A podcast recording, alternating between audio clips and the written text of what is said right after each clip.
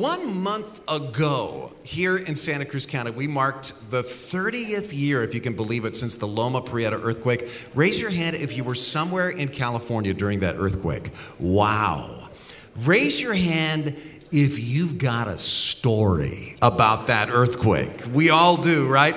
Well, I was riveted a few weeks ago by a great story I saw on the news. Something happened in downtown Santa Cruz. One of the buildings that was condemned after the quake because it was just crumbling to pieces was Bookshop Santa Cruz. The whole thing was falling down, and officials gave the owner, Neil Coonerty, just two days to remove all of his stuff from the building. That was all of his stock, thousands of books, his register, cash, employees' belongings, everything. Well, needless to say, there was absolutely no way that one or two people could do that in, in two days. So Neil went on a local radio station, he got on the air, and he said, They are giving us two days to get all our stuff out. We can't do it ourselves. So we are asking the general public if anybody would volunteer to do this.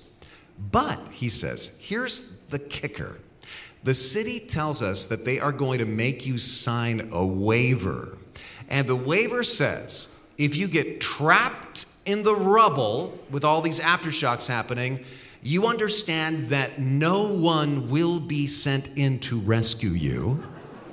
And if you die in the rubble, you are signing this waiver to say that nobody in your family is going to hold us or the city liable for death or injury. So we need volunteers who will literally risk their lives for us to save my books. Thank you. And by the way, that was no joke because two people had been killed in the earthquake by the collapsing wall of that store. So Neil did not know what to expect. He thought maybe a couple of loyal family members would show up. Next morning, 400 volunteers, most of whom he didn't even know showed up to sign that waiver and put on hard hats and saved his store. And Bookshop Santa Cruz is in business today because of 400 strangers who were willing to literally lay down their lives to help. Amazing story. In an interview I saw, Neil said that moment gave him so much hope. Not so much what the volunteers physically did, but the simple fact that there were hundreds of people who were willing to lay down their lives to help. And he knew he was not alone. And he's not alone in his story. Everybody who was around then has some story of how the community came together and how good it felt. What was going on there? I think that what we were feeling then was what you could call the generosity factor. Something happens inside our hearts when, when we band together as a community to help each other. Something almost magical. And we have an opportunity to do that again. Grab your message notes that look like this. Last weekend, Mark Spurlock did a great job kicking off this little two week pre Thanksgiving series we cleverly call Thanksgiving. But that's intentional. I love that word because in one word, Thanksgiving, you see the two biggest keys to joy in life. No matter what your circumstances are, Mark talked about the first half of that word, thanks, last weekend. If you weren't here, get the message, listen to it online because he talked about how gratitude has been scientifically proven to give health benefits how it's promised to give you spiritual blessings in Scripture. So he talked about thanks last week. And today, let's talk about the second half letting thanks overflow into giving, gratitude leading into generosity. You could, you could call it the cycle of blessing. Because when you live a life of gratitude, of thanks, and that overflows into generosity, giving, it leads to such an abundant life experience. But the order is important. Because if you start with giving, that comes out of a sense of obligation or guilt, that's not to give you a lot of joy for long. But if you start with gratitude, and then out of that sense of gratitude, you just are motivated to be generous because you're living in a mindset of abundance. That is going to lead to so much blessing. Check this out University of Notre Dame now has an entire research department devoted to studying the effects of generosity. And what they do is they collect hundreds of academic, peer reviewed, scientific investigations and they kind of compile them. This is fascinating. They found that generous people are happier and healthier and less depressed. Not only that, generous people have lower blood pressure, reduced stress, longer lifespans. Not only that, generous people have better moods, better marriages, more friends. Raise your hand if you could use a better mood sometimes. Anybody here? Raise your hand if the person sitting next to you right now needs a better mood. Now. And of course, this is all exactly what the Bible teaches. We're going to be in Luke chapter 6 this morning, one of the all time classic passages about a generous lifestyle. And here's why this is so important. If you're a Christian today, you'll be interested in this. And if you're a seeker, you're not a believer yet today, you're checking this whole Christianity thing out, you'll, you'll love this passage because in these verses, Jesus sums up this is what being a follower of mine is supposed to look like. So, this is super important. If we as believers live the way Jesus said to live in these verses, we are going to draw people to God like magnets. And we are going to live more blessed, joyful lives. Conversely, every time a Christian does something that kind of gives a gives God a black eye. You know what I'm talking about? You see somebody who claims to be a Christian in the news or in your neighborhood or something, and you just kind of get embarrassed because they're just acting like such a jerk. Well, when they are acting like that, they are going against what Jesus said to do in these verses. So this is huge today. There's three things I want to look at from these verses, and the first one is this Jesus says the reward of living a generous lifestyle is a richer life, a, a life rich in joy, a richer life experience. Take a look at Luke 6 38. Great verse. This is our key verse that we're going to be centered on. This is kind of the hub that all the other spokes are going to go in this morning. One of the most familiar verses in the Bible, but I'm also convinced that it's one of the most frequently misapplied verses in the entire Bible.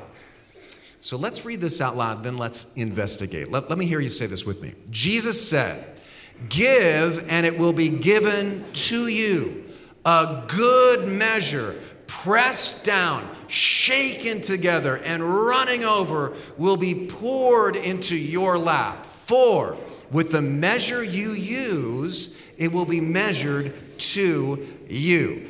Now, what does this actually mean?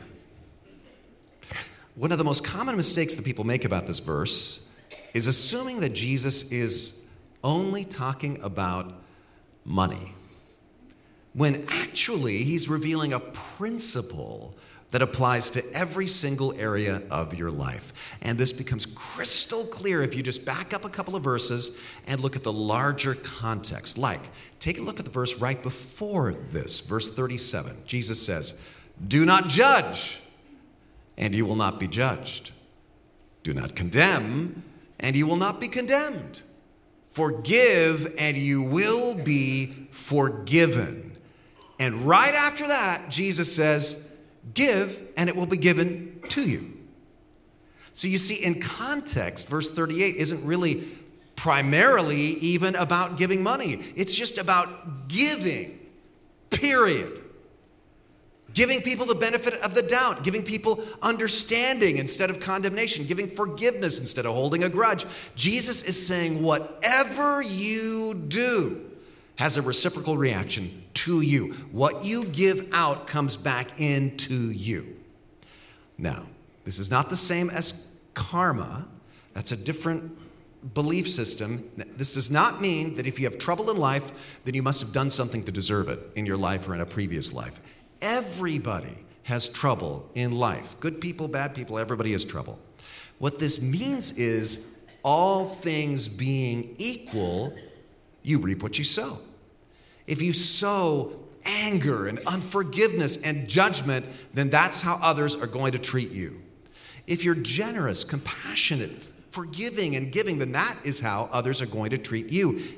In good measure, pressed down shaken together, running over, poured into your lap.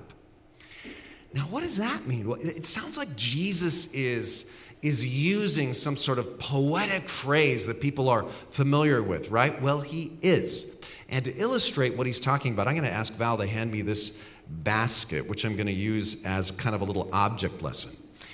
Jesus is referring to something that is mentioned three different times in the Hebrew Bible, what we call the Old Testament, and that's this.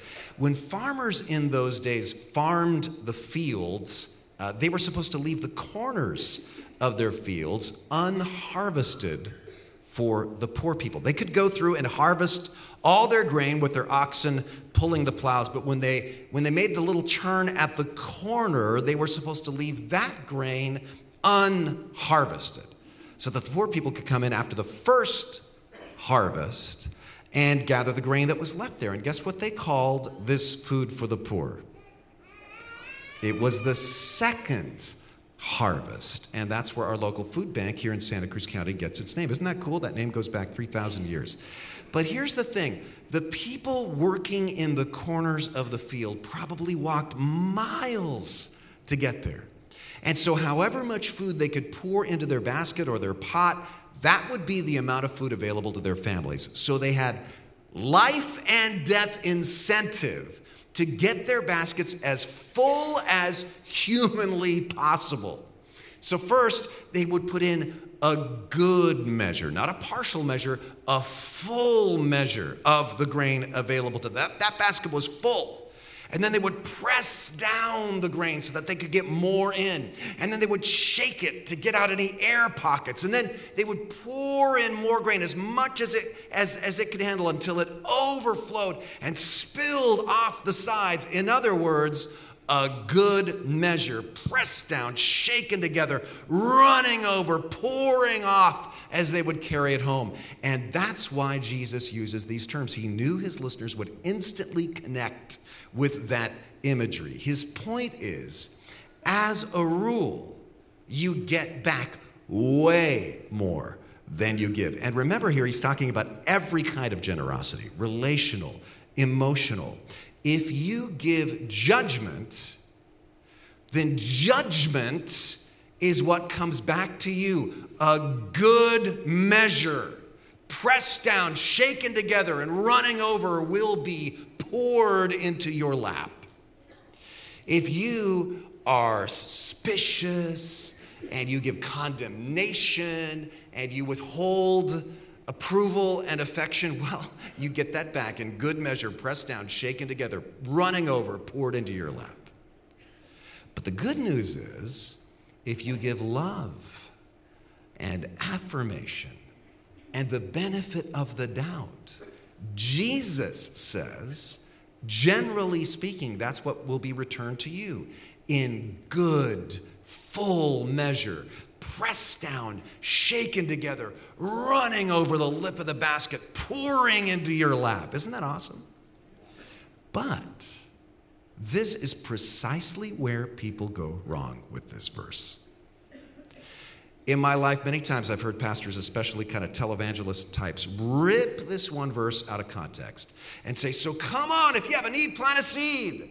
It says, Give and it will be given to you. So write a check to our church. But Jesus isn't trying to give us a vision for getting more stuff. God doesn't want us to catch the vision of getting.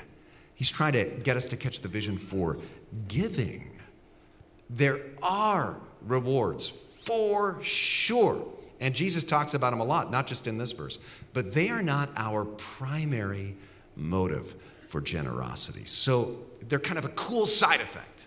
So, what is our primary motivation for being for living a generous lifestyle. That's point 2, the reason for generosity, and I want you to leave that blank in your notes blank for just a second and see if you can guess it from the verses we're going to look at in the broader context. We're going to back up in Luke chapter 6 a little further and step back all the way to verse 32. Watch this. Jesus says, if you love those who love you, what credit is that to you? Even sinners love those who love them. And if you do good to those who are good to you, what credit is that? Even sinners do that. And if you lend to those from whom you expect repayment, what credit is that to you? Even sinners lend to sinners expecting to be repaid in full. Now, when Jesus says sinners here, he's aware of his audience. Remember, he's speaking in a Jewish context in the first century Roman world. And this is how the Jewish religious leaders would often refer to the Romans, the pagans, the sinners. And Jesus is talking about the way generosity was looked at in his era, in the broader Greco Roman world. The, the world that Jesus lived in did generosity completely different than we imagine it today. Watch this. They had a term, liberalitas, to describe the word that they, uh, the Romans, would give to charity. And what that meant was giving to please the recipient in the hope that the recipient would return the favor. In other words, you give only to those who can repay you. You give only to those who later can do you a favor. You scratch my back, I'll scratch yours. In fact, the Roman emperors would actually print this word on gold, silver, and bronze coins. And he would go through the streets of cities and throw out these coins to people and say, I'm giving money to you, liberalitas, so that you are going to owe me when I call in that favor. And that's how generosity was viewed in those days. Consequently, who do you think received the most generosity? The poor people or the rich people? The rich people. The people who had stuff already were constantly getting more and more stuff. The people who had the most power, the most money, the most influence were always getting more because they could probably do you a solid later on, right? And Jesus walks into this liberalitas Roman world and he says, My kingdom doesn't work that way. In my kingdom, watch this now, you give knowing you may never get it back. You give not even thinking about whether or not this person deserves it. In my kingdom, you do for others no matter what they do for you or have done to you. In fact, look how far he took this. But love your enemies do good to them, and lend to them without expecting to get anything back. Then your reward will be great. So there's the reward again. And you will be children of the Most High, because He is kind to the ungrateful and the wicked.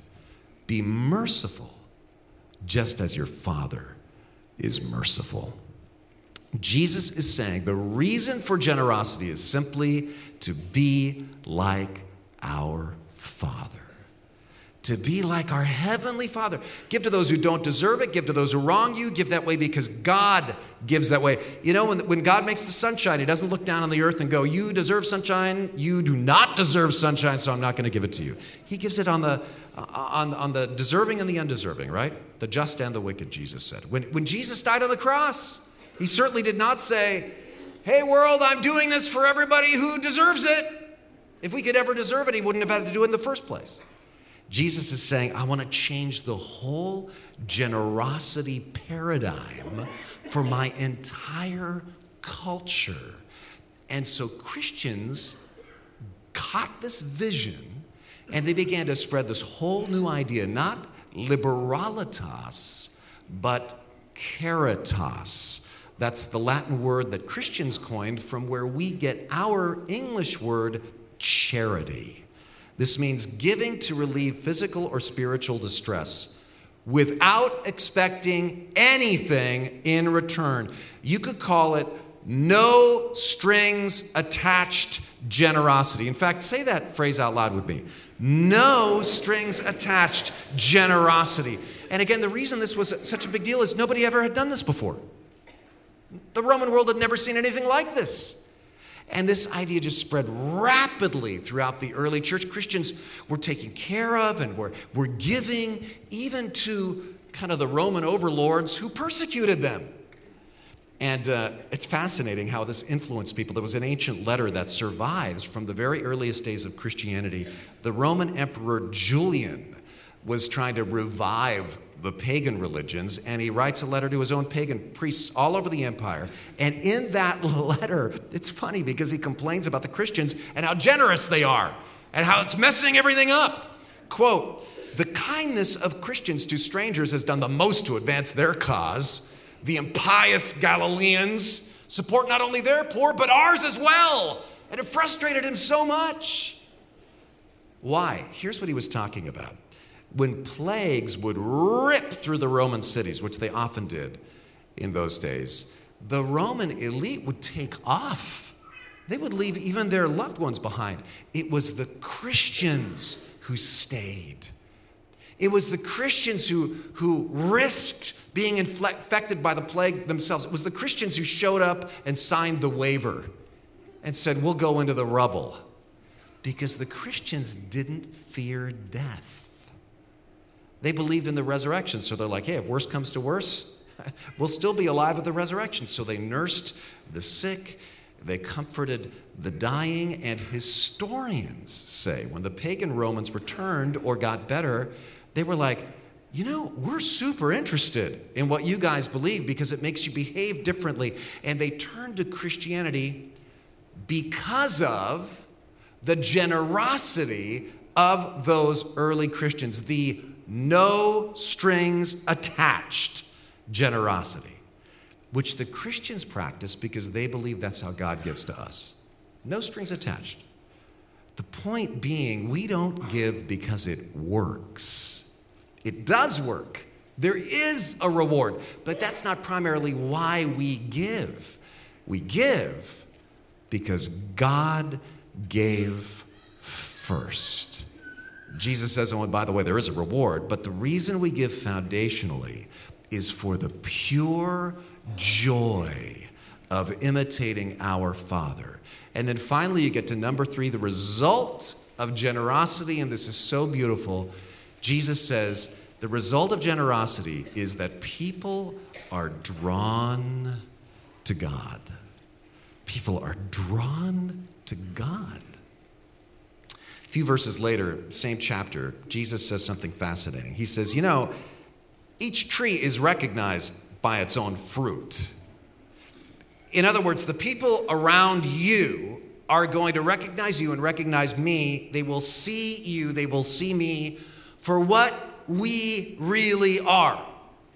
We can't fool them. They're going to see us as Twin Lakes Church, as Christians, they're going to see us as either hypocrites or true followers of Jesus. How are they going to be able to tell? Jesus says, a good man brings good things out of the good stored in his heart, and an evil man brings evil things out of the evil stored up in his heart. Would you agree with me on this? Um, I think that sometimes people who are actually not followers of Jesus, who, who wouldn't call themselves Christians, they actually have a much clearer idea of what Christians are supposed to look like and act like than we Christians sometimes do, right? Because for them it's very simple. Christians are supposed to look like Jesus. And they, a lot of times, people who aren't even believers in Jesus as their Savior love the historical figure of Jesus because they see him helping the poor and the sick, and they see him being a person of grace and forgiveness, and they intuitively know that's what Christians are supposed to look like. And it's a disconnect for them when Christians don't look like that. Here's the point, and this is so important here in Santa Cruz. We have the potential to create our reputation in the minds of those who do not share our beliefs. We can create our reputation. What, what I'm saying is, in places like Santa Cruz, I think, in my experience, many people think Christians are good for nothing. At best, we are irrelevant, outdated, and probably, at worst, we're actually dangerous. That's what uh, often people who don't have a connection to the church think of Christians. And you know what else? We are never going to persuade them differently by arguing or debating or protesting. We can change that perception completely, though, by no strings attached generosity. I will never forget a few years ago, I hosted a group of pastors here for like a little one day pastor uh, conference. We were all senior pastors of, of other churches, all trying to be better at our jobs. And I asked a man that I know here locally, he's a local community leader, super sharp guy, who is not a Christian. In fact, he is proudly an atheist, an articulate atheist. But I invited him to come in and speak with us for an hour to us Christian pastors, my idea was this. I said, I want us to do a Q&A with you because you are an articulate, friendly atheist, and I want us to, to just have a chance to ask you what's your impression of Christians? How can we perhaps make church more appealing to you and your friends? I said, Would you be willing to just answer those questions honestly? He said, Absolutely. So he came in. I just really wanted to get an outsider's perspective, and he's my friend, so I knew he'd be totally honest. And it was fascinating because there were all these great pastors I really respect, and we all started uh, the Q&A session by asking him things about programming. If we had better sermons, or how could we improve our sermons? What's the right length for a sermon? Or if we had cool music, what kind of music? Would you look for traditional or contemporary? Or if we had like more relevant movie clips, would that help? And I'll never forget the moment because he just stopped us. And he said, Wait, wait, wait, wait, wait, wait. You don't get it. He said, You, you apparently just don't get it. And we all got real quiet. And he said, What makes an impact on people like me is not what you say or how you say it, it's what you actually do in the community. And he said, When I see Christians, and he said, I'm not going to be inside the walls of a church, so I'm not going to see what they act like there. But when I see Christians outside the walls of the church acting like Jesus, he said, that's what makes somebody like me actually sit up and take notice. And I want you to know, he then said some very kind words about this congregation. He told those pastors, he said, As I've watched TLC in this community, he said, My opinion about Christians has done a complete 180. A 180. He said, But not because of what you believe. He said, People can say they believe all kinds of stuff. It's because of what you do. And you know what? He's absolutely right. It's completely biblical. He's practically quoting Jesus. Because in a parallel passage in Matthew, Jesus says, In the same way, let your light shine before others, that they may see your good deeds. And better yet, glorify your Father who's in heaven. He's saying there's a connection to eventual faith and worship, but the first step for so many people in the world is our generosity. Jesus' disciple Peter said, Live such good lives among the pagans that though they accuse you of doing wrong, they think you're wacky, they may see your good deeds and glorify God on the day he visits us. And this is a deep part of our DNA here. This is why here at TLC, one of our values is we go outside the walls of this church and we go into our community and we look for ways we can help. We want to bless our whole community and build relationships and not even ask the question, what are we going to get out of this? Because it's no strings attached generosity. People who never go to church judge us not on our theology, but on our generosity. Now, let me make this clear. I think theology is super important. My master's degrees in theology, orthodoxy is critical, but people who are uninterested in church, people who have a bad attitude toward church, or especially toward large churches, or to Christianity in general, form their initial opinion of us, not around our theology, but around our generosity. And then as Jesus and Peter said, one day they may glorify God. Does that ever happen? Just last weekend, a woman came to attend Twin Lakes Church who had never been here to church before, And the first time she ever walked on campus, she said, was during one of the power outages. And uh, on our campus, PG&E, we, we said, hey, you guys can come here and set up your tents and have a resource center, have charging ports where people can recharge their phones and their computers. And that particular Sunday morning, I walked over there to say hello. Oh, I'm sorry to laugh, but the, the uh, power in the PG&E emergency tent wasn't working. Their generator was out. And so we just said, hey, come on into church and plug your stuff in. And we let people stay all day, Saturday and Sunday, and just plug everything right. So she, she loved that so much and met a couple of our pastors, was impressed by our generosity. So she came to church for the first time last weekend. And guess what? Last weekend, she told us she committed her life to Christ. Last week. But what opened the door was generosity. Generosity is so powerful. Generosity tears down walls. Generosity builds relationships. And no strings attached generosity is particularly powerful. Why? Because the Bible says, God, most famous verse in the Bible, God so loved the world that he what? Gave. Now, what did he require us to do first? Nothing. He just gave his only begotten Son. And then he allows the response to be up to us. There's a word for that grace. Undeserved grace. And so, through our no strings attached generosity, we have the potential to introduce people to grace. Because that's what grace is.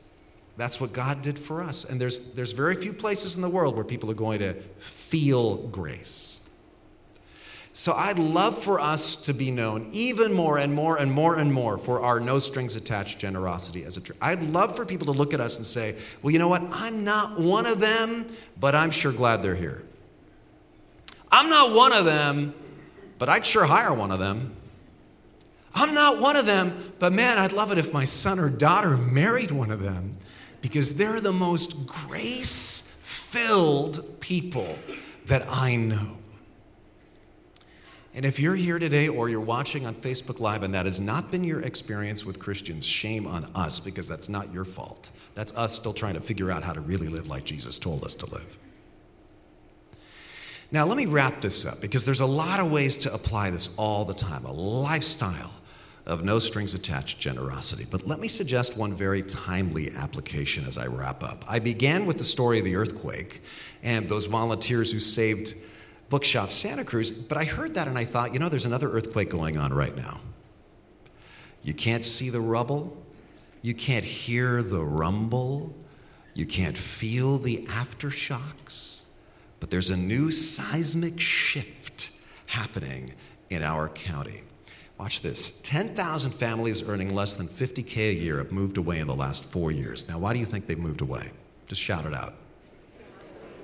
Cost of living, they just can't afford it. Now, they say families who are middle class earning between $50 and $80,000 a year are the ones that are struggling to meet budget. That used to be a lot of money. And that means food insecurity is now part of life for the middle class teachers, young tech workers, working families, the middle class. Households where two people work often still can't pencil out the budget. And so they often cut back on healthy meals. And when people come back on, on nutrition, that contributes to child obesity, diabetes, many other serious issues.